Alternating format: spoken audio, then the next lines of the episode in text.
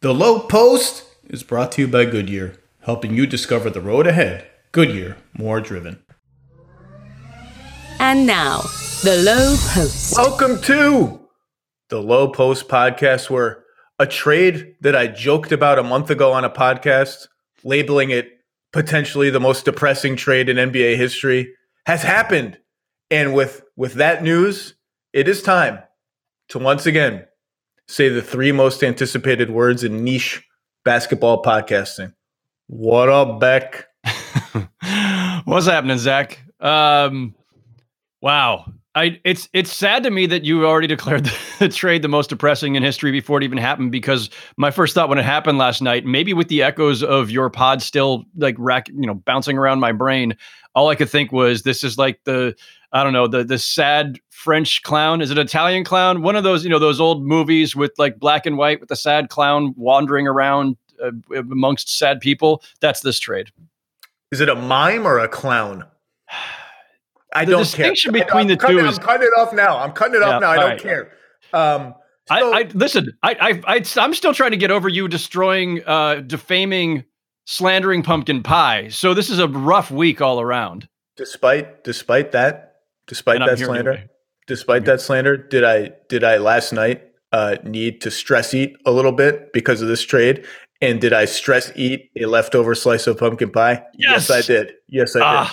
Because wow. the other pie Redemption. is gone. Because the other pie, the good pie, is gone. So was, it was wait, wait, that, what was before we move on? What was the good pie? The quote unquote good pie? Blueberry, which is like blueberry a thousand times better than pumpkin pie. And the only alternative was my daughter's snacks, and I have been uh, scolded rather harshly for invading my daughter's snack stash when I get caught doing. I still know when I won't get caught doing it. I can sneak in there during off hours, but I, it was not possible last night. So look, the, among the winners and losers of this trade are Ben Gordon and Corey Maggette, who previously held my record for the most depressing trade in N B A history in twenty twelve when they were salary dumped for each other. And look, this is not an insult. Like, I'm not trying to insult Russell Westbrook and John Wall. It's it's depressing in part because they are both really great basketball players, and through no fault of their own, the N B A has set up this Supermax system, and I wrote about this two years ago in a column I'm frankly really proud of and I think has aged well, that was built around Jimmy Butler and the Bulls just bailing out of the Jimmy Butler experience in case he became eligible for the Supermax. It's sad to me that franchise players, franchise icons, John Wall is an icon in Washington, D C, yeah. become, the minute they put pen to paper on a Supermax contract, they transform into albatrosses. And I just think that's sad. It should be a point of pride for the Wizards to have picked John Wall, developed John Wall, convinced John Wall to stay now for all the money. And instead, the minute he signs it, it's, well, this contract is a, is a disaster. The Wizards are crippled until they can get off of it. Same thing with Russell Westbrook in Oklahoma City. I mean, talk about an icon. He's the one who stayed. He's the one who was an M V P, the triple-double guy. The minute he signs that contract, well, Oklahoma City's it's it's crippling. It's an albatross. And I, I and we can talk about whether this is really a quote-unquote problem. When I did that story two years ago, a lot of G Ms sort of said, you know, it's really not that big of a problem. The contracts are shorter now. We have the stretch provision. Teams know what they're getting into, this, that, and the other thing. Um, but it just is sad to me that, I mean, we saw it with uh, the Kings with DeMarcus Cousins. We're like, we, we got to get him the hell out of here. We don't want to supermax him. Paul George, I don't even think the Pacers wanted to supermax him. He ended up not being eligible for it. Blake Griffin didn't sign the supermax, but the Clippers were like, franchise icon, number one pick, guy who made us relevant again, jumped over cars, killed Timofey Mozgov on live television. Out. We don't want you anymore. You signed a contract. We didn't want you. There's something sad about that. Yeah. It's not, it's not a healthy uh, part of the N B A ecosystem right now. You know, it's great for the players because they, they get paid really well. They would get paid really well without a supermax, with just a normal max. Um, But most of us are not going to be begrudge players making the most that they possibly can. But it does now come with a burden for the player too, because the player's now stuck in some in regard in some regard, or they're stuck, and the only way to move them on in a case like this is to move them to an equally difficult situation. So I don't think the players are ever going to say, no, no, no, we don't want the supermax, or we don't want this this uh, chance to make uh, tens of millions more. But it does come at a cost for them and their teams. If it hamstrings the team that you're on, and it makes it really hard to build around you. And then you're unhappy, and the only way to trade you is to trade you somewhere equally fraught and locked up.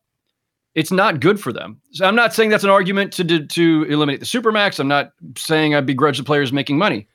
But all of these things, these things always come with some consequences. And in this case, it it is the fact that that it it, it kind of fouls the system. And, and it results in this. And, I mean, there's no winners in this deal. Well, we could talk about that later. Um, let's just, because I, I think this topic is really interesting. For a top seven player, six player, five player, it's a no-brainer. The Supermax is worth it for Giannis, yeah. for A D, for LeBron. Like, the bang for the buck is worth it. Sure. For players fifteen and on, you're just not going to give it to those players. It's those players from like eight to fifteen where it's like, are they really good enough to be the number one guy on a championship team? Are they really? And it gets dicey. And so, like you said, no one, let's be clear, no one, including me, the players should get all the money. The league is about the players. Give yes. the players all the money. I don't begrudge anybody for getting the money, taking the money, signing for the money. So I pitched in that column several several ideas, half-baked, three-quarters baked, under underbaked, as Paul Hollywood would say. It's underbaked. The flavor's not coming through. Um, uh, I hope your pumpkin pie was not underbaked. The ginger's really coming through, but the tomato, it's not coming through. um, uh, uh, to, to alleviate this problem, and I know that last season, every team that came to New York City, which is every team, was invited to the N B A to pitch salary cap ideas to Adam Silver as lieutenants. And a lot of them were surrounding this idea of how can we make the Supermax something that is triumphal instead of crippling. So here are some ideas. Are you ready for some ideas, Mister Beck? Hit me. If you draft a player and sign him to a Supermax, thirty-five percent of the cap, this is one, okay? It only counts for, let's say, twenty-five percent of the cap for luxury tax and salary cap purposes. The player gets all the money, but the cap hit is less. And yes, that transfers over if you trade the player. That's one. Number two, but that all that does is save the owner money, really. It's not not bad, not that it's not helping you build a team so much. Idea number two, you sign a player to a Supermax that you draft. Obviously, you, you can only sign the players that you draft to Supermax. Um, you get... Maybe in conjunction with the reduced cap hit, you get an extra mid-level exception, something like that. Is that fair? Maybe not. I pitched a one-time only, once every like ten years amnesty provision, where if you end up in a John Wall situation with a Supermax player, you can amnesty that player and the cap hit goes away. The player gets all his money. That has creates a moral hazard. It's kind of a get-out-of-jail-free card. I get that. Um, teams have pitched these. Uh, one team pitched a, a similar thing called a legacy contract, where again, the cap hit is is a little bit less. I just think there are there it may, maybe maybe a max deal stays at thirty-five percent of the cap. One of the things that happened with these max contracts was their eight percent raises started to outpace the increase in the salary cap. So a thirty-five percent deal became a forty percent deal by accident. I just think I think these ideas are interesting. They've been in the ether, and I just it's there's something just sad about a system where homegrown superstar players, all N B A level players, become albatross contracts instantly upon signing. I just, I don't know if any of those tweaks work, if they're realistic, if you like them, if you hate them, but I just feel like some tweaking needs to be done. I don't like the idea of giving teams more benefits. Like the, the point of the Supermax, if people uh, will remember, was this was about the Kevin Durant type situations. If you you know, every, the, the, you know the N B A is constantly trying to construct new methods for, at least they used to, um, for trying to keep players in place, because once upon a time that was the the the entire system was set up to do that. Bird rights, everything. The N B A's invented a thousand different things to try to induce players to stay put because uh, of the idea that continuity and and especially protecting small markets from losing their guys was good for the league as a whole. I think in general that's true. I, I and and unfortunately for the league, the last ten years, no matter what they've done, it, it, it it's all just disintegrated. There there is no keeping a guy uh, in place. There there are no more financial inducements because the money, to the credit of everybody involved, has gotten so huge that there's there's no disincentive anymore. I, I've, I've written about this before. It used to be, you know, Dwight Howard once upon a time, I think it was like when he was going to leave the Lakers for the Rockets. Well, he's giving up thirty million in guaranteed money on the extra year plus the raises. Da da da da. thirty million when it was the difference between ninety and one twenty, while still outrageous to most of us and still mind-blowing to most of us, that still felt like real money and a real sacrifice. And he was one of the first to leave that much money on the table. But when the difference is now two twenty versus two fifty, I mean, at some point it just gets, it, it, it, it it's, it's immaterial, or not immaterial, but it's, it's, it's hard to grasp how that even matters anymore. Um, you were doing, it, you were doing proportions. That was a very good math, lesson on mathematic proportions. So, but that's where we are. That's where we are. And so the, the bird right stuff was about one more year. It was seven years versus six years once upon a time, then, then six versus five, and now five versus four years. So it was the extra year. It was the higher raises. None of that matters anymore. Everything the N B A invented over the course of decades is irrelevant now. And so, but that's the basis for these supermaxes that we're now talking about uh, as, as these creating these albatross contracts and locked up situations. Um, I'm not, I'm not sure what the answer is there. I do think that the N B A needs to kind of reassess this whole thing, either decide and, and give in on the point that players, that there's no way to, to keep them in markets anymore. Anyway, there are no financial incentives to keep them. If they want to leave, they're going to leave. And maybe that's, maybe that should be the case. You could go back to, to longer contracts. I mean, the great irony of all this now is that the N B A is the one that wanted to shorten contracts over the course of one C B A after another, after another, constantly ratcheting down another year over the player objections, because the players u- union used to be in favor of more long-term security. I think they would be role reversed now. I think if the N B A came to them and said, we want to go longer contracts again, the, the, the union would say, no, no, no, oh, we're no, good. I've asked, I've asked Michelle Roberts about this yeah. for the record in a column, and it's a, it's a hard no. It's, which it's is, a, we want our players to have freedom of movement. Which, if you went back to the prior uh, C B As and prior union leadership, if you looked at ninety-nine or ninety, the ninety-eight lockout, the uh, the you know two thousand five, two thousand eleven, all the C B A years, that was always a concession by the players. Well, by, by the way, nothing's a hard no. Nothing's a hard no. Well, there are no. Yeah, there's you always give, you give me you give me give me three percentage points of B R I. Suddenly, it's not a hard no anymore. Um, and, and not good, good and luck not to, with that though. Not to get too far in the weeds, but two two other quick thoughts on um, the C B A and, and the structure of all this stuff, which is how we got here.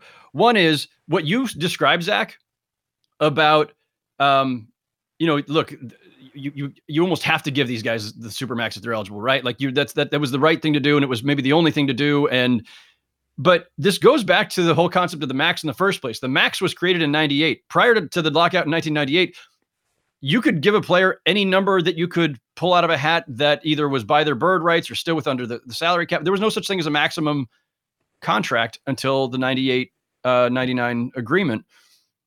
And once they created the max, every best player on his team said, I, I'm, I'm your max guy. So Antoine Jameson got a max deal with the Warriors, and Bryant Reeves got a max deal with the Vancouver Grizzlies. If you were the best player of the team, suddenly, well, I'm your max guy. You got to give me the max. And so it, it created a, a, a new construct that immediately uh, created a, a, a cap nightmare for, for most teams. Because as you put it, Zach, there are six guys who the supermax would actually be justifiable for, and you'd be happy to give it to them.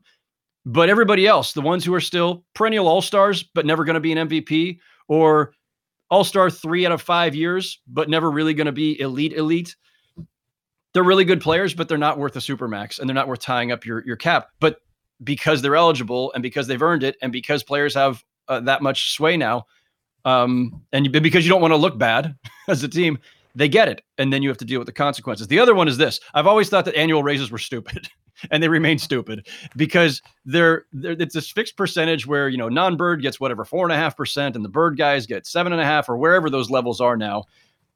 They're dumb. One, if you're earning, you know, a hundred million over four years, you don't need raises at all. Just, just make it, just spread it out. I understand, like you, you want it to kind of grow with the cap. Well, if that's the case, then make raises always tied to the um, year-to-year increase in B R I.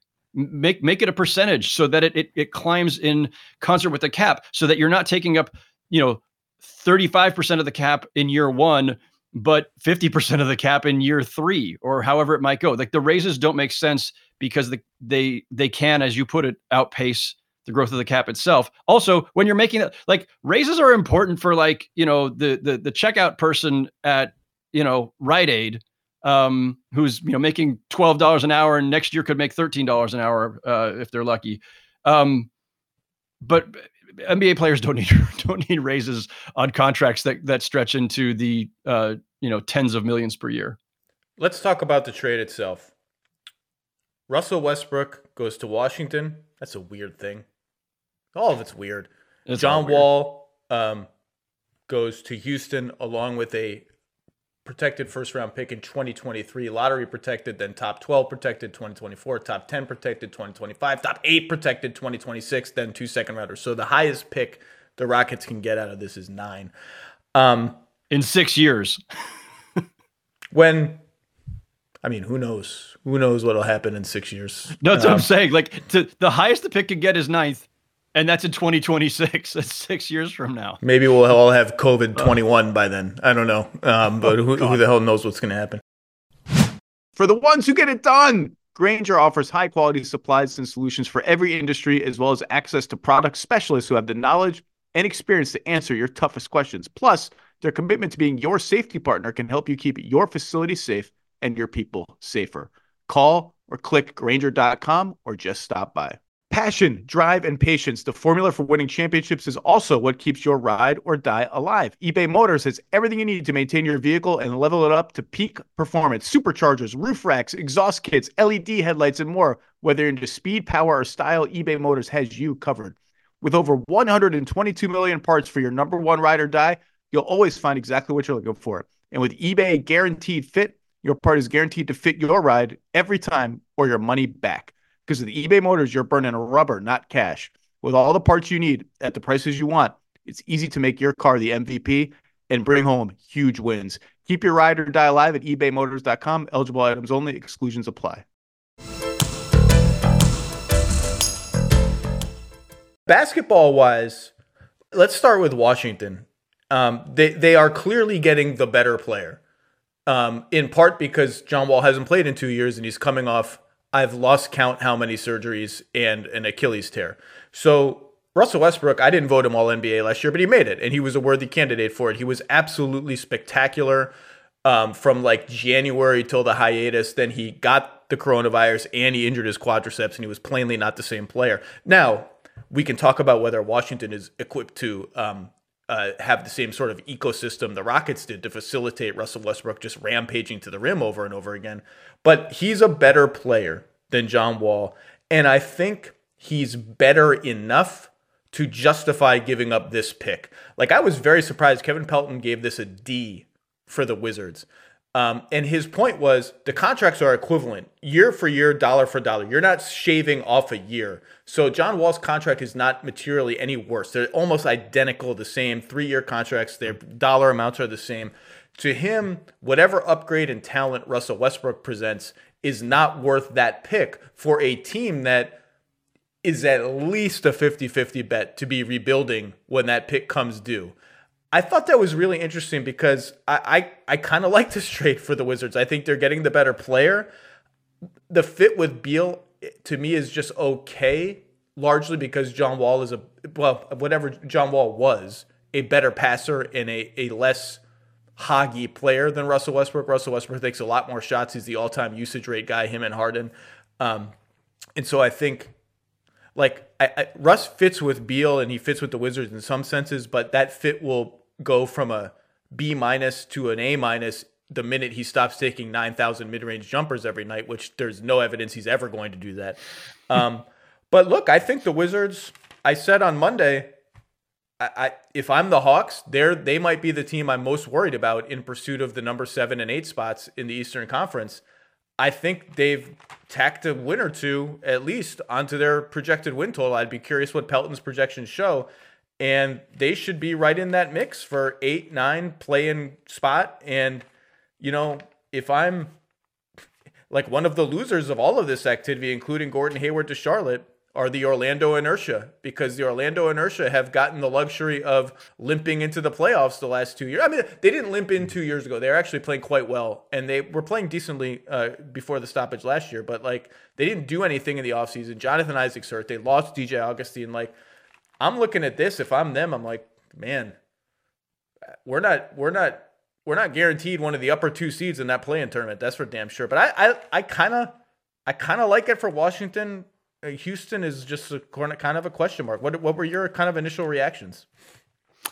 Um, first off, I, I, I'm wondering this, and I don't know how to look this up. I'm wondering if an All N B A player has ever been traded for so little coming off of an All N B A season.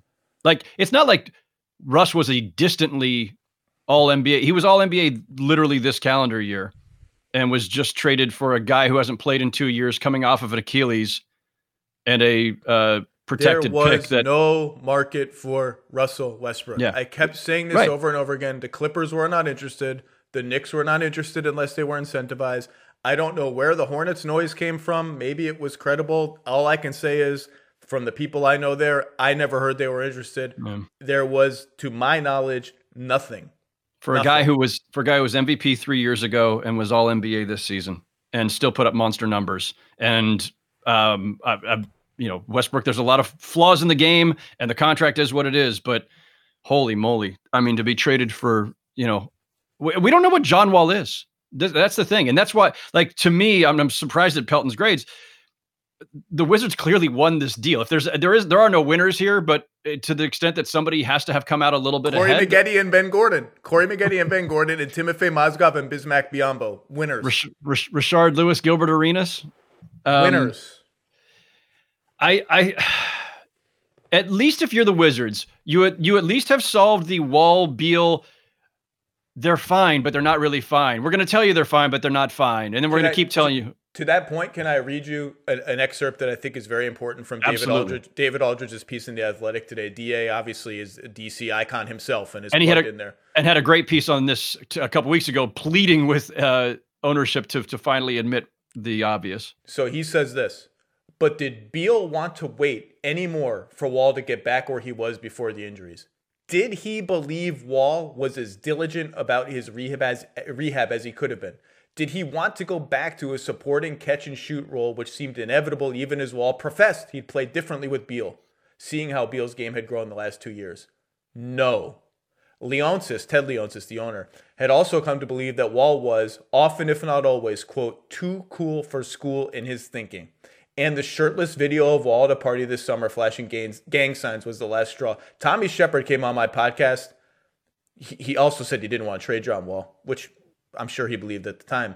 I was I was pretty surprised at how openly unhappy and angry he was about that video. I really think that video mattered. But the more interesting part of D A's reporting there, and I've heard burblings of the same, is the stuff about... Did Beal believe Wall was as diligent about his rehab as he could have been? No. That's that's quite interesting.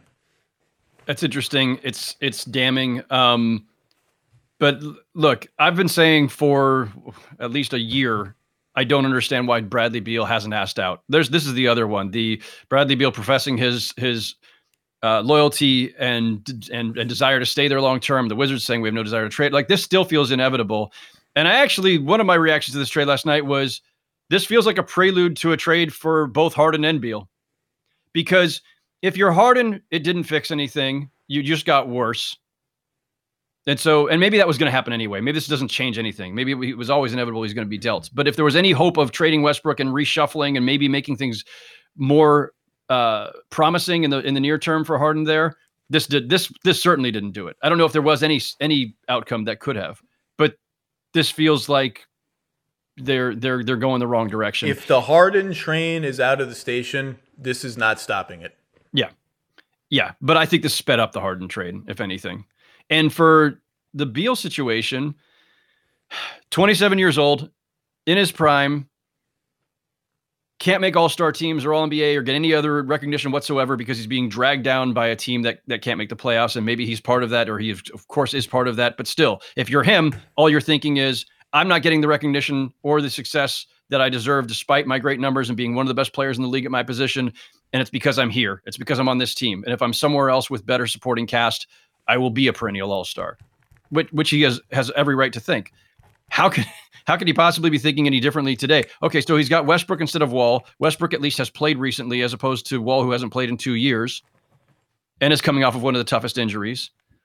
Um, but I don't I don't see how this makes things any more promising. See, I, I think it's a material difference. If I'm Bradley Beal, this is a material difference to me. Ma- um, all right, material, but material enough. I mean, you and I, we, like, we're now discussing, could the, does this mean the Wizards, who I, I know we've got this play-in tournament, which is going to keep messing with my head because I keep thinking about, well, the Hawks were, were the better team probably on paper, and so they're the eighth seed, and now the Wizards are now, I know you could be ninth or tenth now, and maybe you're making the playoffs anyway.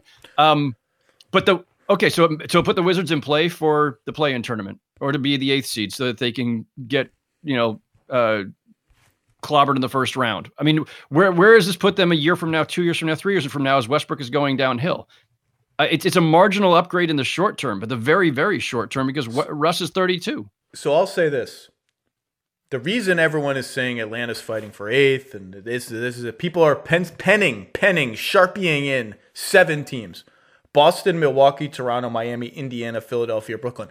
That's a hard yeah. reality. If you think yeah. all seven of those teams are locks, Yes. then that's just, there is no, it's like, it's like when you pick the all-star team, there is no fourteenth roster spot. That's all yes. there is. Look, Sharpie, if you will, and some of those teams certainly deserve Sharpie status. Someone in that group is taking an injury.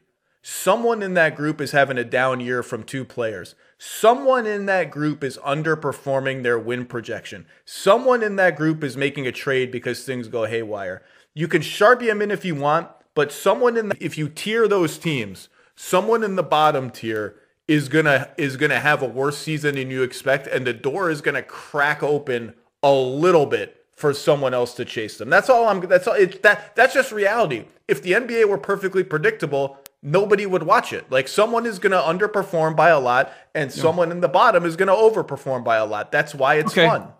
Okay, and and I agree, and I think the Pacers are poss- possibly that team. Sorry, Indiana. Um. But let's let's say that the Hawks and, and Wizards both make it. Uh, a play-in tournament is done and whatever, and they're the seventh and eighth in, in some order. Is is Bradley Beal going to be happy with his his first round exit next to Russ instead of his first round exit next to John Wall? Hey, I'll, I'll say this: Brad Beal balls out in the playoffs, and John Wall did too. And for all all the hashtag that's so Wizards and. The Wizards, everyone makes Was fun of the hashtag? Wizards. I don't know. So Wiz, something Wizards. Everyone makes fun of the Wizards, probably because their name is Wizards and it's a stupid name. This team won one playoff series, one between nineteen eighty-two and two thousand fourteen. One. One. That's hard to do in the N B A. In two thousand fourteen, they make their debut. Wall and Beal, they smash the Bulls. The tough-as-hell Bulls. Smash them. Take the Pacers to, I think, five or six games the next round. two thousand fifteen, they sweep the Raptors. Humiliate the Raptors. Almost caused, like, massive organizational change in the Raptors. And they're two two with the Hawks when John Wall breaks his wrist. The sixty-win yeah. Hawks. There's the big what-if. two thousand sixteen, they go so Wizards and some stuff happens. They don't make the playoffs. two thousand seventeen, they beat the Hawks again. They go to Game seven against Boston. John Wall makes an iconic three-pointer to g- win Game six, stands on the scoring table. They lose Game seven. That's the famous funeral series where they're all where the teams are doing silly stuff like dressing in black. Look, all I'm saying is, yeah, no conference finals, right? No one thought of them as a title contender. But those dudes showed up. And I can tell you that the teams above them in the standings, like, no one's excited to play John Wall and Bradley Beal. Those guys, when when Wall was Wall, they elicited fear and respect, even in teams that were above them in the standings. Like Cleveland with LeBron, they f***ing laughed at the Raptors. You saw it. Like LeBron had the famous quote, like, I've been in more stressful situations in my life. They laughed at the Celtics until twenty eighteen when they didn't have Kyrie anymore. They laughed at them. They didn't laugh at the Wizards because those two guys are supernova talents. And so, look, maybe they get the seventh seed. Maybe they do get swamped. Maybe they do get stomped.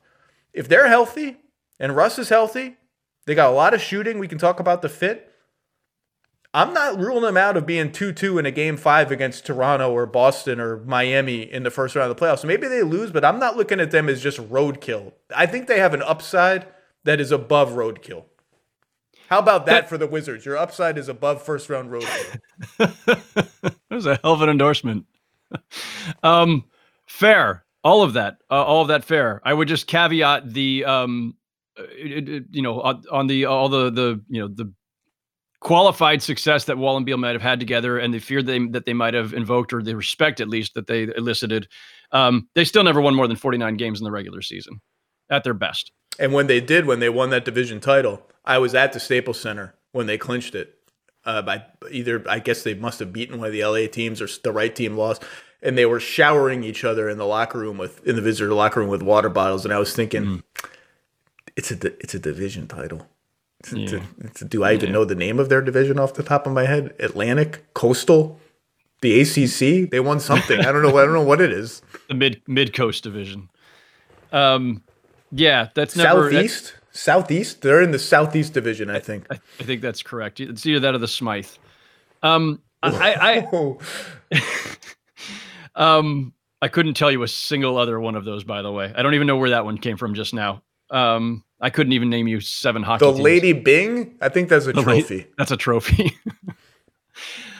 um, look, I, I maybe the Wizards bought themselves time again. I thought this a year ago when they gave Beal the extension, which was not really a, a an endorsement of where the Wizards were going. It was more of, you know, Beal can get some long-term security. There was probably a, an understanding that, listen, if if you're unhappy, we'll, we'll, we will move you. He gets some security. They get to buy themselves a little more time. It was Tommy Shepard's first year as G M. And now uh, here they are heading into the first, you know, year of the post-Wall era. Maybe they've bought themselves a little more time to see how well Westbrook and Beal actually play together. Does Rui Hachimura make a big step? Does, uh, you know, uh, Denny Avdia, am I gonna? I'm, I'm gonna screw up the, the accenting on his last name. Um, Don't does, look at does, me. Don't look at me. Does he? Uh, does he make uh, an impact in, in year one? Um, do any of these other pieces kind of click into place? I mean, there's not a lot on that roster to look at and say, you know, yeah, that's where the promise lies. Um, I I must be crazy. I just must be crazy because I like Hachimura in the role he's gonna play. Bertans mm-hmm. can shoot. shoot your brains out. And I'd like Thomas Bryant. Now, is he going to be overmatched defensively as a starting center? Maybe, but I'll tell you this. He can shoot. He shot the hell out of it in the bubble from three. And Russ, for whatever faults you want to ascribe to him, and I have ascribed them all, in the rare opportunities he has gotten to run a proper spread pick and roll, not with freaking Andre Robertson and Terrence Ferguson and all the Oklahoma City wing brigade who can't shoot. A real spread pick and roll. He has been unstoppable. Unstoppable. And he is going to get the opportunity to do that here. The question is, will he turn those opportunities into too many mid-range jumpers, and will he marginalize Brad Beal? They can stagger minutes and all of that. I think this team is going to be a dynamic offensive team. The defense, big question mark, but I like some of the talent, and I think this team is going to score. I think they're going to be a problem on offense. And and in this league, if you are elite offensively and just kind of meh to sub-meh de- defensively, you, you certainly can be a lower-tier playoff team and maybe get yourself even a little bit further than that if you were dynamic offensively. And so, yeah, look, there, there's an upside here. Um, there's there's a there's a path to being fun, exciting, respectable, um, but that's the ceiling. And I don't think if if there's anything that that um, I'll just leave it here with the Bradley Beal discussion. My assessment of where he has been the last couple of years, or where I think he is, or where he could be, or what he might want, is simply about the the the basic uh, construct of if you're a perennial all-star or all-star caliber player in your prime, and you've hit a ceiling in this league in this era, you you eventually see that you've hit that ceiling and you say it's time to move on. And I don't know that uh, plugging in Westbrook at age thirty-two for a few pyrotechnics in the coming season and and just to be fun and exciting and relevant again, that's something, but I don't I don't think that gets him to the goal that I would assume a a, a player in his prime with that level of talent would want. Um, so that's it. Uh, a, but you're right. A, it's and, a and fair this is, concern. And it's a tremendous amount of shooting around Westbrook, which could be fun. How much of an expense to Beal will will will be the primary concern, I have to believe. Um, but the Wizards are more fun, and and the Rockets are now, uh, to me, an unmitigated mess, despite having a perennial M V P candidate. Yeah, I'm not really even sure how to address this for the Rockets, because if James wanted Russ out or Russ wanted to be separated from James, fine, that's cool. Like Wall, we just don't know. I mean, there's just no way, there's no good analysis to do there. Yeah, John Wall of three years ago he's fine. He can do what Russ did, and he's a better three-point shooter. I think he's a better passer. I think John Wall is like a really underrated passer. Um, he's really good vision. He sees the game kind of a half beat ahead, but we just don't know. I mean, and it and it feels like the the lack of certainty about whatever he is feels like a little bit of a white flag for Houston. Like, I thought if Russ and James can, you know, whatever, coexist, I love the Christian Wood signing for them. Like, James Harden is a walking playoff berth. That's what yes. he is. He, he's a yes. one-man playoff berth. He's a one-man offense. Um, this feels like a step back for them, and that has huge playoff implications in the West, because they're obviously one of those teams in the top eight that you put in parentheses and say, well, we don't know what the hell's going to happen, and now we don't know what the hell's going to happen has kind of come to fruition. And if you're, you know, Phoenix or Memphis or, you know, whoever is in Golden State, who you think is whatever you think of the Warriors, I think you're a little more optimistic today that maybe one of those playoff teams is on its way to being nudged out. Yeah. I mean, I'm not ready. I'm, I'm with you. Harden is, is a walking playoff berth on his own, no, almost no matter what you put around him, and they'll find their way anyway. But if this is the prelude to a Harden trade, and it's going to happen, if not in the next few weeks, then at least before the trade deadline, then maybe the Rockets are the team you pull out of there to uh, elevate Phoenix or somebody else. New Orleans. New um, Orleans. I forgot about New Orleans. To me, the hardest team to project in the N B A is New Orleans. I agree. Um, by the way, one other moral of the story here. Since the Westbrook thing, I didn't think I could hate the Westbrook trade any more than I did at the moment that the Rockets made it. And this actually made it worse, because it only lasted one year. They gave up two firsts and two swaps to, to, to get him. They trade him to get a very protected, distant first. Um, it's it's it's been it was a, it was a, it was it was bad at the time they made it, and, and it, it just got I feel like it just got worse. Um, it did Daryl just Moore, get worse. Daryl Moore is like, what do, you, what do you? I don't know what trade you're talking about. I'm I'm the G M of the I'm the well, G M of the Sixers now. I just got Danny Green. I just got Danny Green for Al Horford. What do you? Ta- I don't even know what you're talking about. Um, but the reporting, including from your Tim McMahon, is is that, and this was heavily heavily rumored slash speculated slash uh.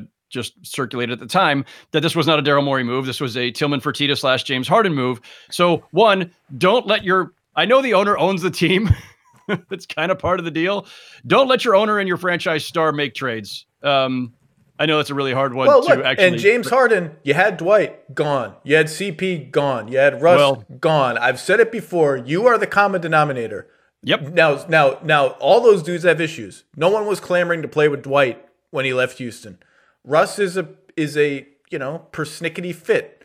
Um, C P is, you know, is, is, is, brings a lot of personality to the table. I think he's an unbelievable player, and I think he's going to help Phoenix a lot, but it doesn't not really appear that other great players are super interested in playing with James Harden, and your way can be your way.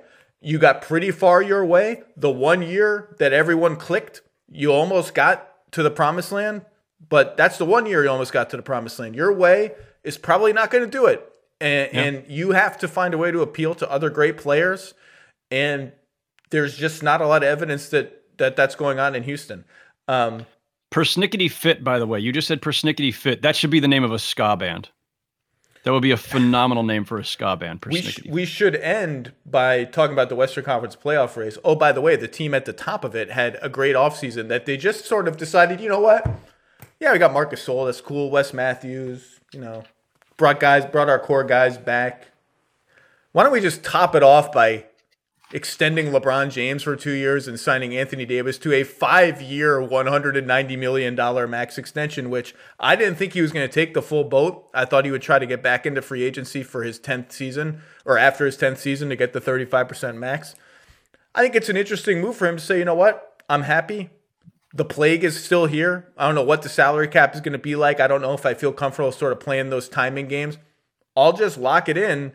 And look, there's not a lot of analysis to be done here. It's awesome for the Lakers. The Lakers are coming into next season, I honestly think, in a tier of their own. When I tier the teams, I think the Lakers are going to be in their own tier, because I don't know what the hell the leftover Uh, detritus is going to be with the Clippers from what happened last year. Sometimes that stuff just breaks you. Sometimes you can't recover from it. You talk a good game, you have a nice regular season. When the chips are down, you can't recover from that. I don't know. Maybe the Clippers will.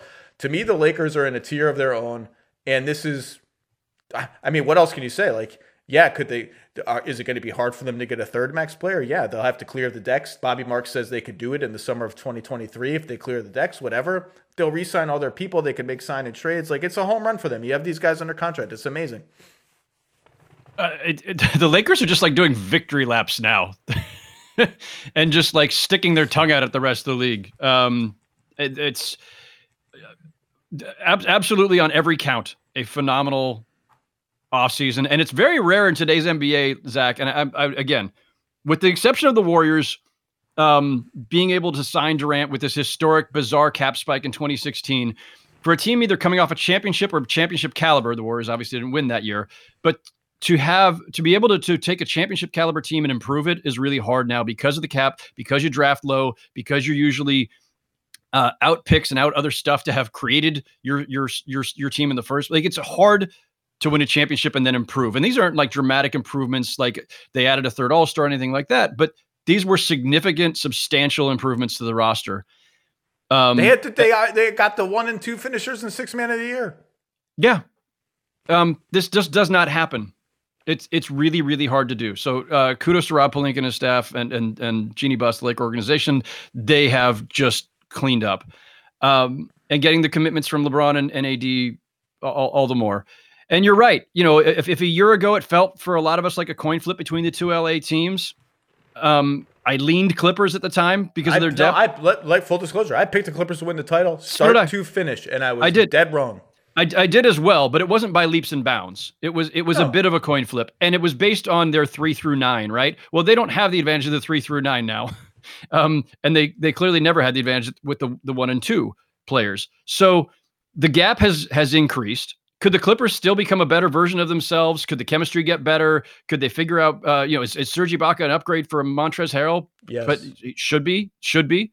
Um, and then you don't know, like, is, is Denver ready to make a big leap? Uh, we all love what Portland did in the offseason, uh, but is is that enough? Like, I, you're right. Like, it, the, I don't know that the Lakers are a lock the way that the Warriors with Durant were a no, lock, nobody, where we felt like it was a over. Lock. Nobody's a right. lock. But I'm saying but when I when I tier clear, the clear contend- favorites. Yeah, yes. when I tier the contenders, yes. I just don't see anybody in the Lakers tier. No. And given what happened to Milwaukee in the postseason again, I think the Clippers are really the only candidate to be in that tier, and I can't put them there. I can't put them no. there. And and let's just end with this. Let's let's go way far ahead. Let's go way far ahead. So I wrote the obligatory M J LeBron piece after they won the title, and that was four yes. rings for LeBron. And my general conclusion was, you know, the statistical case is not going to be close. Like, it's it, LeBron's going to be the all-time leading scorer. He's going to lap M J in every statistical case. And that's part of that is longevity. Part of that is baseball, whatever, whatever you want to ascribe it to. It's going to come down to, right now, it comes down to, what I wrote was, it comes down to, like, how much you value six and oh versus... Yeah. Four and six, and the, the Dallas meltdown that happened to them. I don't think any of their other finals losses, they weren't favorites in any of them, whatever. LeBron's finals losses. What I wrote was, he gets one more, and it's five to six. Even if your record's five and six in the finals, he gets one more. I really think, and this is how I ended the story, I really think when people take a clear-eyed look at it and the stats, and if it's five rings, let's say it stops at five. I, I, I just think it's going to be not overwhelming, but I think there it's just when people are able to take off the M J glasses, and we all grew up with M J. I just think it's the, the grounds the grounds by which you can argue Michael will be the greatest ever will be will be narrower and narrower and narrower. But that's a big if, obviously. But they do walk into next season as the big favorites, I think. They walk in as the big favorites, and unless something goes horribly awry, injuries or otherwise, or some other team just just everything clicks perfectly, there's a very good chance that, that LeBron gets ring number five, and we're having this discussion in a, in a, in a, in a very vivid way. Um, the Jordan uh, crowd will always point to six and oh, and it will be the ultimate answer to every other, other point that can be made in LeBron's favor. It will always come back with six and oh, six and oh, six and oh. And the answer back from the LeBron uh, camp would simply be, okay, but look at how many finals he made. Um, nobody like that, that is a, is a sign of dominance in and of itself. And so we'll go round and round and round, but to your point, Zach, I think it, it's more like the long view of history. It's, it's kind of more, I feel like what people will decide, not next summer or on the day that LeBron retires, it's going to be more about ten years, fifteen years, twenty years from now, because when we talk about Bill Russell or Kareem um, or anybody from the, the distant past, we're viewing it with the with the totality of everybody's careers having been been done for years. It's fixed. We have all the data in front of us, all the all the anecdotes, all the narratives, all the stats, and we and we and we do a, a kind of a cool calculation where, you know, we weren't there to watch Bill Russell dominate, so we we just we know how to assess it based on secondhand information and and the history books and some grainy film and whatever. At some point down the road, ten, fifteen, twenty years, I think there will be pre- basketball fans and pundits of that era who will be saying, wait a minute, how is this even close? LeBron has beaten him by eight thousand points and and fifteen thousand assists, and ah, he's one ring short, but he went to twice as many finals. Um, th- there may become a day down the road when people are less beholden to the eras that they grew up in or the player that they watched most or loved the the, the game of the most. It may just come down to the fact that when people can just see the cold hard facts in front of them twenty years from now, fifty years from now, whatever it is, they're going to say, how how is LeBron not considered leaps and bounds? Well, we we better? we every, everyone gets more clear-eyed about everything with time, right? Like it, in the moment, there were all these, and it's not just the, the top top guys. There were all these debates about, well, Charles is never going to win a title. Stockton Malone never won a title. And, And Ewing never won a title, and all the guys who never won a title, and boy, their legacy is going to be tarnished if they don't win a title. And then you like time goes by, and you reflect on it. It's like, man, those guys were just great. They were great. The fact that they didn't win a title wasn't really about them. Yeah, Carl had some bad moment finals, some bad missed free throws. The mailman doesn't deliver on Sundays, all that. But like, you start to be like, well, why didn't they win? And and. You know, what does it really say something about their legacy and their career? And the answer is no. You just appreciate their greatness. So it happens for everybody. All right, Mister Beck, um, thank you for coming on. I missed you, and uh, we'll do it again soon. Stay safe out there in New York. And uh, I don't know, any parting thoughts? Um, no parting thoughts in particular. Thank you for this. Appreciate it. Um, always good to catch up with you. Always good to uh, to to talk N B A with you. Um, And uh, I know I've been uh, quiet for the masses out there who uh, I've promised some some news sometime soon. I will have news very, very soon on um, uh, what's next for me, um, including a podcast, uh, including writing, including all that stuff. So um, Ooh. Ooh. Thank you for letting me uh, tease everybody just for the moment. It's coming soon, I swear. All right, Howard Beck, thank you for your time, my friend. I'll see you soon. I look forward to that news. Thanks again. Thank you, Zach. Spring is the best time to add new challenges to your training just in time for summer and warmer days. It's also the best time of the year to take a new look at your fitness routine, dial it up a notch, and continue powering on. Peloton's varying class lengths were designed with your personalized training in mind. Whether you like to add a ten-minute core session at the end of your strength class or take a sixty-minute power zone ride to increase your endurance, Peloton classes help you focus on your needs and goals. They are also made to challenge you with a variety of classes like boot camps, boxing, okay? full body strength, marathon training, all created to grow your skills or push you to improve in what you already excel in. Peloton's expert coaches and nonstop vibes, hashtag vibes, will push you to new levels of strength and endurance, keeping you on your toes while giving you the professional coaching you need. And with a wide variety of options, whether you prefer to run outdoors, row, or ride at home, or strength train at the gym, Peloton has something for you. Get your head start on summer with Peloton at one peloton dot com. That's one peloton dot com. You can now stream the most M L B games on DirecTV without a satellite dish. Yes, catch the clutch hits, strikeouts, grand salamis, web gems with nothing on your roof. So who's there up there, whether it's roofers, Santa, birds, old-timey chimney sweeps, moody teenagers, thrill-seeking raccoons, watch out for them. You name it, they won't find a satellite dish. But you will find your M L B games on DirecTV. That means DirecTV is your home for baseball this season. Root, root, root with nothing on your roof. Yes, stream your team. Call one eight hundred direct T V or visit direct t v dot com. Sign up today. Claim based on total games carried on sports networks. Sports availability varies by zip code and requires choice package. All right, it's kind of been Atlanta Hawks week here on the Low Post podcast, so why not bring in, I don't know, the head coach of the Atlanta Hawks, Lloyd Pierce. How are you, sir? Good. How you doing? I'm hanging in. I'm hanging in. Have you forgotten at any point in the last nine months that you are indeed a basketball coach and not a voting rights expert, registration advocate, um, election statistics expert. Have you forgotten that you are also the coach of the Hawks at some point? No, no, that, um, you know, you just, you, you wear many hats, as they say. Uh, first and foremost, I'm a husband and a father, so that one hasn't changed. Uh, everything else kind of shifts from week to week or day to day. So I get reminded uh, from time to time that I still get to coach, and I'm definitely reminded now as we're about to start up. If you ever win Coach of the Year, you just gave me great confidence in your award speech that you're not going to forget to thank your wife and family. you, you just like slid it in there right off the bat. Um, So very, it's just, let's start with the stuff that actually matters. Um, you, your state, your current state, Georgia, has been really the center of the political universe. You can go back to the two thousand eighteen gubernatorial election, but certainly the general election um, where it flipped to Democrat. And now these two runoffs happening at the same time with like control of the Senate um, at stake. The Hawks have done incredible work, uh, both um helping voters register and opening their arena. I think you had like forty thousand people vote at the arena or something in the presidential election. Um, just obviously you don't take a job like this expecting politics to be such a big part of your life. What are some of the, the memories and, and the stories that you will take with you, particularly from the the presidential election night, weekend, week, like whatever it turned into? What are your memories from that? Well, I think you, you do have to go back to the two thousand eighteen uh, gubernatorial race.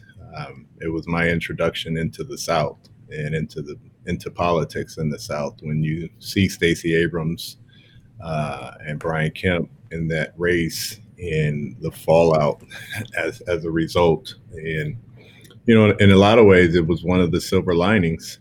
Uh, Stacey Abrams creates Fair Fight.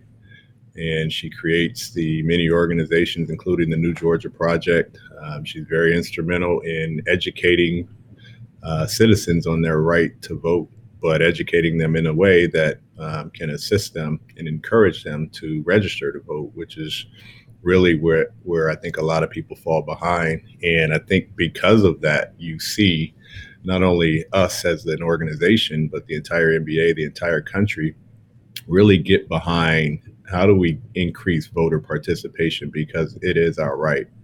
And all of the different organizations, When We All Vote, More Than a Vote, I Am a Voter, all of those different organizations were created with the very um, same foundation that Fair Fight was created. I don't know who was first, but I know that the active uh, participation to encourage, to market, to really re- recruit people, the understanding of what it takes to change, flip, Uh, an election like we saw this year. And, you know, two thousand twenty was a hell of a year, and this election was a hell of an election.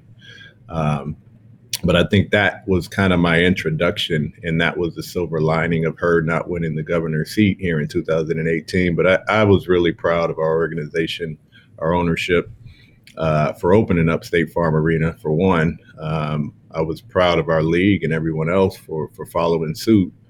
And I'm I'm doubly impressed with the fact that we're able to open it up again, uh, starting I think next week or two weeks on the fourteenth. We'll have it at State Farm for a week, and then it'll transfer over to an even bigger uh, place with Mercedes-Benz for the following two weeks. So we'll occupy the early voting. It is the center of the universe right now. The attention, the amount of attention. I've been on Zoom calls with celebrities and and um, so many influencers. Uh, it's mind-blowing. It really is. It's mind-blowing the amount of people. I've been on Zoom calls with Kerry Washington and Amy Schumer and Mark Ruffalo and all of these different people that are passionate about um, getting people registered to vote and educating um, as many people as they can with their influence. And, you know, I'm just trying to do my part. And so just really proud to be in this city and really proud to be a part of this organization. How much of um, the history of Georgia voter suppression did you know before twenty eighteen? And like, I didn't know much about it. I started reading about purging rolls when people didn't vote regularly, the signature matching rule. And as someone whose wife uh, has a hyphenated last name, I know how screwy that can get because I've seen her live through everything getting screwed up. Like, how much of that did you know? And, and, and, and sort of, have you seen people dealing with that up close, voters dealing with that up close? And by the way, voters of all of all stripes, like whatever your political stance is, everyone should register to vote. Like, it doesn't, like, that's the, let's let's just get that out there. I mean, I think I know where you lie. You probably know where I lie. But, like, voting is the most fundamental thing you can do, no matter what your political stripes are. Yeah. Um, you know, I think I think there's a lot of ways of, of really understanding voter suppression and understanding equally understanding the importance of, of being able to vote. Uh, the Civil Rights Act, uh, the Civil Rights Movement, I should say, was centered around um, the ability to vote for people of color. And that's why the, the Voting Rights Act was passed in nineteen sixty-five. But then you go back to nineteen twenty and you think of women being able to vote for the first time. Um, and so you, you do have to really recognize and appreciate the fact that all we're trying to do, and all most people are trying to do, is is give the opportunity for those that have the opportunity to vote. And when you understand voter suppression, as we all are understanding it more and more, because for some of us who grew up in California, suppression was not the issue that you had to deal with. And you knew California was going to be blue, and there weren't a whole lot of fight to keep people from voting. When you come down south, like I did in two thousand eighteen, and you say, whoa, why is it such an issue to keep people from voting, to keep Fulton County from voting, to keep Clayton County from voting? Well, because of uh, the the the not wanting the state to turn blue, or to not having certain people to be able to vote and exercise that right. But what I've also learned, in addition to suppression, is the importance of a census and the importance of being counted and being accounted for, and the, the, the, the finances being able to go to those communities as well. And so there's a greater picture, even beyond these elections, of really giving people who need more opportunities to understand how to get those opportunities through the census, through voting, through electing their officials. Uh, this is how we create change, is we have to educate, we have to be educated on what we're missing out on and how we can attain those things. And that's just one phase. How do we get more healthcare? How do we get more people understanding, um, you know, the fact that there are certain communities that are restricted from voting, from restricted from the same educational rights, healthcare rights, and things of that nature, that are dealing with law enforcement issues. And we have to address it, and we do it first and foremost by voting the right leaders and officials in our cities, in our states, um, to help be a part of that change. But I grew up in California, simple answer. And yeah. you just you just didn't see this with regards to voting as much as you're seeing it here. And you have that that nasty seventy-sixers hat on right now. I just, it's just a hat. I just have it. I just say it's just a hat that was next to me. I'm sorry, Coach. You you were no, there for I, a long time. You probably have it, some fond memories. It, I would think it's all right. What, what I'm saying is, uh, you know, before I was in Georgia, I was in P A. Before I was in P A, I was in Ohio. And, you know, when you think of the three states and the, the importance of those three states when it comes to elections, um, I've gotten a sense of all of it from all three of those states that I've lived in. Yeah, I vote. I live in Connecticut now, and I voted. When I voted, I, I was on the phone. I, I was just making a call on my walk home with a high-level African-American person in the N B A. I won't say what his job yep. title is or anything like that. And he was like, man, you live in Connecticut, you're white. What did it take you, six minutes? Six minutes, seven minutes, you just walked right in and voted. I was like, just about, just yeah. about. And it's very different when you re- – I mean, like, I've learned so much about that topic over the last few years. And and I won't – I mean, I live in um, DeKalb County. And in DeKalb County, it took me fifteen minutes or less every single time that I voted. And then you come out, and I'm trying to post my picture with my wife and our, our Georgia peach stickers on our, saying we voted. And then all of a sudden you're seeing on on the internet how Fulton County, there are lines for three hours. And so it, it, you don't have to be in Connecticut or white. It's it's right where I am, um, you know, right in this area. If I were two blocks over or whatever it may be, and I'm in a different county, I would be going through the same issues. So Georgia flips in the presidential election. What's your what's your flashbulb memory from either that day helping people vote, or I don't know if it's where you were when the you know we were all, no matter what your political stripes are, I'm sure people were checking those statistics on the Times website like every five minutes, refresh, refresh, refresh. When it hit, or you know it was clear what the math was before, but I don't know if you have a memory of when it flipped, or just just someone that you talked to on election night. Like, what's a story that's going to stick with you? Or has it flipped yet?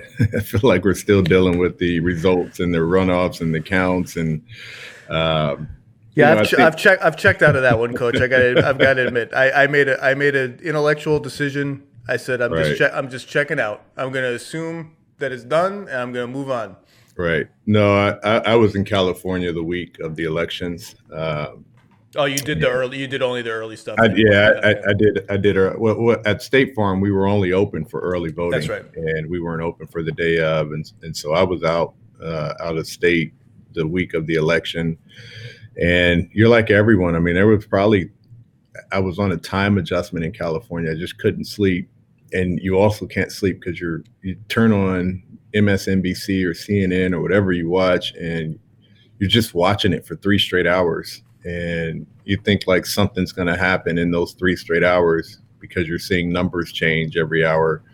But you know, it's still three to four days before you're really going to get a definitive answer at the very earliest. Um, but no, I, I was, uh, I was really encouraged by more so the, the amount of people that were voting and seeing the record numbers come in and understanding how everyone's effort to increase voter registration really took, took part in this, uh, not just ours, but just across the world, all the people that had been sending emails, those, those, those phone calls, um, the social media, all the different organizations that were trying to get people registered to vote. And then you're seeing it in the state of Texas, you're seeing it in the state of Georgia, you're seeing it everywhere. There were just more people exercising their right to vote. And this is why we have change. And now, um, flash forward, not even a month, uh, you have two close Senate runoffs, um, in your in your state, one of which involves an owner of a W N B A team. So the basketball world has been uh, incredibly closely involved in that election for months now. Um, that's obviously Kelly Loeffler, who's running against Revin Warnock. Um, you have, I believe, have one last big voter registration event this week in, in Atlanta. I think registration ends on the seventh of December. Today we're recording this on the third. What, what can you tell us about that? Yeah, you know, I think one of the things that that I've been educated on, and I think a lot of people have, is the decrease in participation from a presidential election to any type of Senate runoff, um, and particularly for Democrats, um, for the Democratic Party, particularly for uh, people that vote by mail. Um, and so I think it's really understanding how important this Senate race is, um, in terms of creating change, being able to uh, have things come to legislation, um, and to be voted on and be represented in its full capacity. This this Senate race really, um, really occupies that, and understanding how important that is moving forward. We, yeah, we voted. There's there's a new president that's coming, a new vice president that's coming, a new party will be in, in the White House. In order for them to enact change, they're going to need to run things a lot through the Senate. And that's why this race is extremely important. But also understanding that there's a usual drop off in, in Senate runoffs. And so, you know, understanding December seventh is the last day to register to vote. I know a lot of people have been charged up, and there's a lot of events to get people registered to vote. I've been working with the New Georgia Project. There's an event on Saturday, December fifth, um, at the Gateway Center where our G League team plays, the, the parking lot of where our G League team plays. And um, there'll be folks out there that are able to register you to vote if you need to. Uh, but we're, what we're really doing is we're providing a food drive uh, to deal with the food insecurity that's been going on in our country. And uh, myself and a lot of the players on our team, and, and Jaylen Brown, who is an Atlanta native, um, they've all um, sponsored the event. Uh, we've all sponsored the event and try to do a little bit to just provide meals uh, for as many families as we can from nine to twelve on Saturday morning at the uh, and that's and that represents one of those counties. It represents uh, I think it's a little bit of Fulton, maybe Clayton County. It's kind of the border, uh, South Atlanta area. Uh, where there are a lot of food insecurity issues. Well, what the Hawks have done has been remarkable. You guys have really taken the lead among N B A teams and maybe pro sports teams um, in the U S to make voting a priority, and it's something that everyone should applaud, and I applaud you for it, and we'll see what happens in in which January something, I don't know what the date is. We'll see what happens in on that January. Will you indulge me a few Hawks questions? You're the team of the offseason, Coach. It's like there's Hawks mania now. It's like you're spending all this money left and right, showering free agents with money. You ready to go? Yeah, you know, it's um, as you know, with that seventy-sixers hat, um, everything happens through some sort of process. And um, I think as you navigate through the N B A and you navigate through any sport, um, you know, every team's on a different timeline, and uh, some teams are ready now. Some teams are, are, are soon to be ready, and some teams are trying to get ready. And, you know, we've positioned ourselves. Travis has done a tremendous job of positioning our, our organization um, to be able to not only draft extremely well, as we've done in the past, and, and give ourselves an opportunity to grow and develop those guys. But now we're in a position, and we've obviously done so, uh, to go out and, and use the cap space that we've had to attract the best free agents we think we can get. And I think we've done that, uh, to add a Rajon Rondo, to add a Danilo Gallinari and Bogdan Bogdanović, to bring on Tony Snell and Solomon Hill, um, to, to, to bring in Chris Dunn. Um, you know, what a, what a combination of players. There's versatility, there's some depth, there's some experience, there's some leadership, and there's some production. Uh, so I look forward to our group, but I think it was it was one of those things that that's definitely just part of our plan. It's where we positioned ourselves. We took full advantage of this this free agency to to really be in a position to get the guys we wanted. And I think we done, Travis and his his staff has done a tremendous job of doing so. All right, so let's let me ask the dumb fundamental questions, the basics. Uh, based on Gallo's comments on media media week, media day one of five, I don't know what the hell we're calling this now. Um, I'm assuming he's coming off the bench. I think that was discussed upon his signing. You guys all have talked about that. So I'm assuming four starters are set in stone. Trae, Bogdanović. You'll find Collins. out December twenty-third. I think. Oh, come on. Indulge me, Coach. Collins, Capella. Okay, that leaves the three in the starting five. So, okay, so you're not going to tell me if four starters are set in stone. Fine, be that way. Um, let me ask you this then. Let me ask you this way. I'm I, guessing- I mean, I mean, think about it. Think about it. And you got to put yourself in my shoe. What advantage do I have going into training camp, telling my guys they need to compete, and then me coming on here telling you I got the starters already figured out? Touche. Touche. Well, I don't... Fine, fine. Throw the logic at me. Okay, so so uh, let let me ask it this way. I'm guessing. Okay, my educated guess would be at least one young guy, one of your young wings of the Hunter, Herder, Reddish trio, who started a lot last year, is going to have to come off the bench, if not two. Are those conversations going to be tough? Are they? Do you just sit them down and tell them what the deal is? Or are you just confident? Like I said earlier this week, I actually think the Hawks can pretty much like it. Just because you come off the bench doesn't mean your development is suddenly stalled. Like you can still get twenty, twenty-five minutes a game. Like I think you can thread the needle of winning now and still developing those young guys. But people care about starting in the N B A. It's a funny thing. People really do care about it. Some people do. Is that, are those conversations going to be tough? Are they already primed for it? People care about their money. People care about winning. People care about being in the N B A, and people care about starting. And I, I almost think it's kind of that order. Um, you know, we'd all love to say we want to win and winning's first. Uh, yeah, all right. I get it. I, I completely get it. And I think the biggest thing that I can do is is be myself. I think you've kind of gotten to know that about me, is just be myself. I'm always, uh, I tell you what I feel and what I think. And, you know, I, I'm the same guy all the time. So when I communicate with our players, I tell them exactly what the deal is. Uh, I don't know. And so I am preaching competition, and that is coach talk, but it, it's the reality. I don't know. We'll figure it out uh, come December twenty-third or whatever we, whatever day we start. Uh, but they all know. There's a chance that you may start. There's a chance that you may not. You figure it out. You let me know. Um, well, I already on, made my I already made my on, prediction, and you shot I me know. down. I know, but you also don't have to run uh, suicides or do the defensive drill and make make shots in practice. Those guys do, and I think they understand that. They look forward to the challenge, and they'll know. These guys will know. They'll know if somebody's a little bit better than them right now. I'll tell you, Coach, if you bring me down there, I will run hard into suicides. Okay, I'll run you hard. I'll get into defensive stance. I'll slide. But I don't think sh- you. I don't think you want to be a part of this first practice that we got coming up. it's, I, make so shots. If, if you want, if you want to pull a vet move, you you miss out on the first day because the first day won't be a lot of fun. Have you internalized like that the play-in is a thing? Like I, I, I find myself having to constantly think and remind myself, oh yeah, if you're tenth. You're gonna have a shot to make the playoffs this year. It's like cognitively, I'm not quite there yet.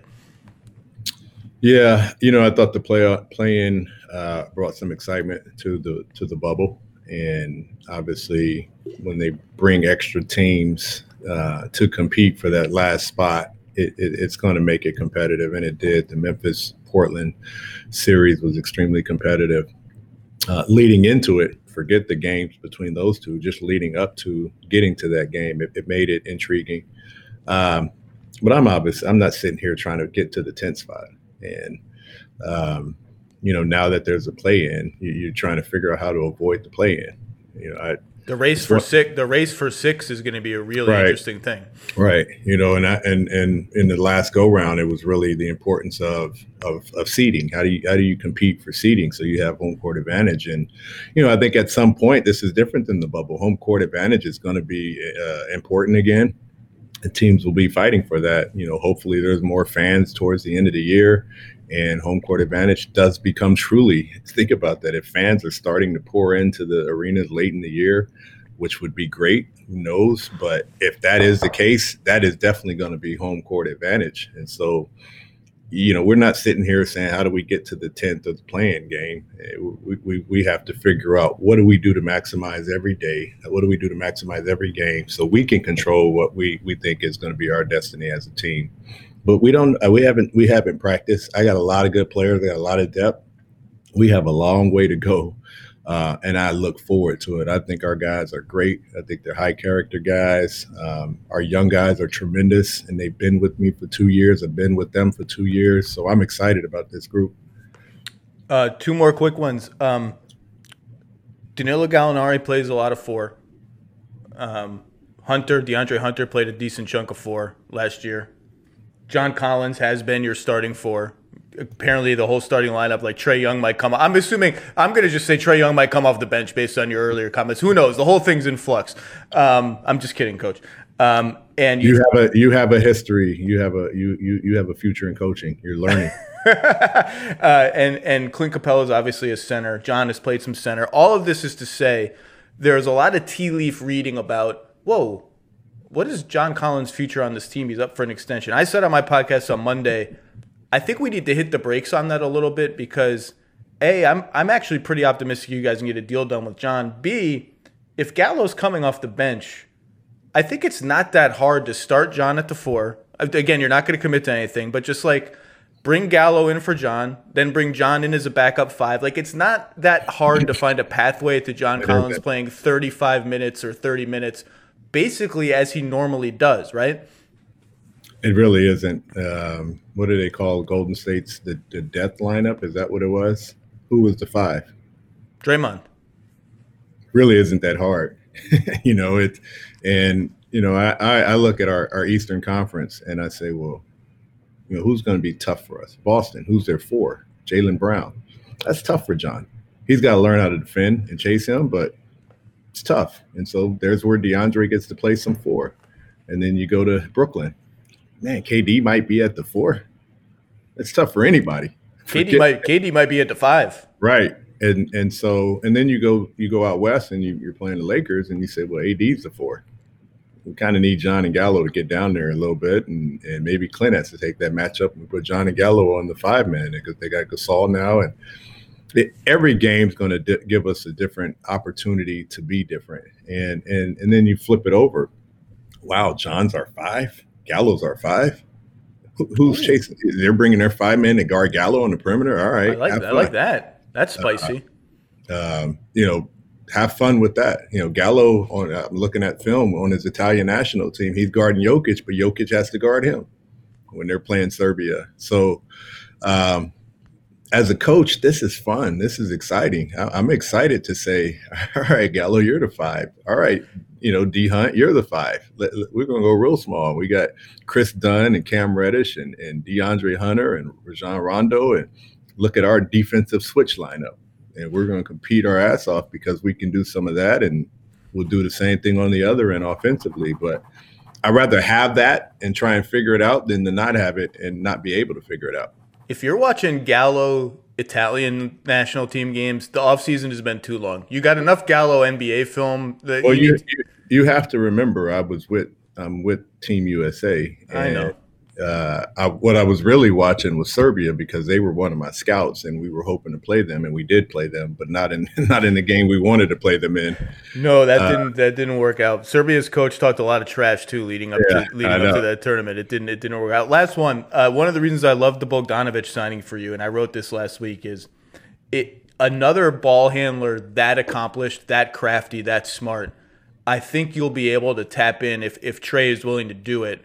The sort of Trae off-ball Steph Curry impression that everyone's waiting for Trae to kind of add to his game. And it's easy to say, hey, do what Steph does, set screens, run around. You got to have another ball handler who can really run an offense to do that, right? Is that something we're going to see? You're already shaking your head no at me. No, because it's it's not it's not as simple as just run around. Um, Steph is a run-around player. That that's that I would say he's more of that than he is a pick-and-roll player.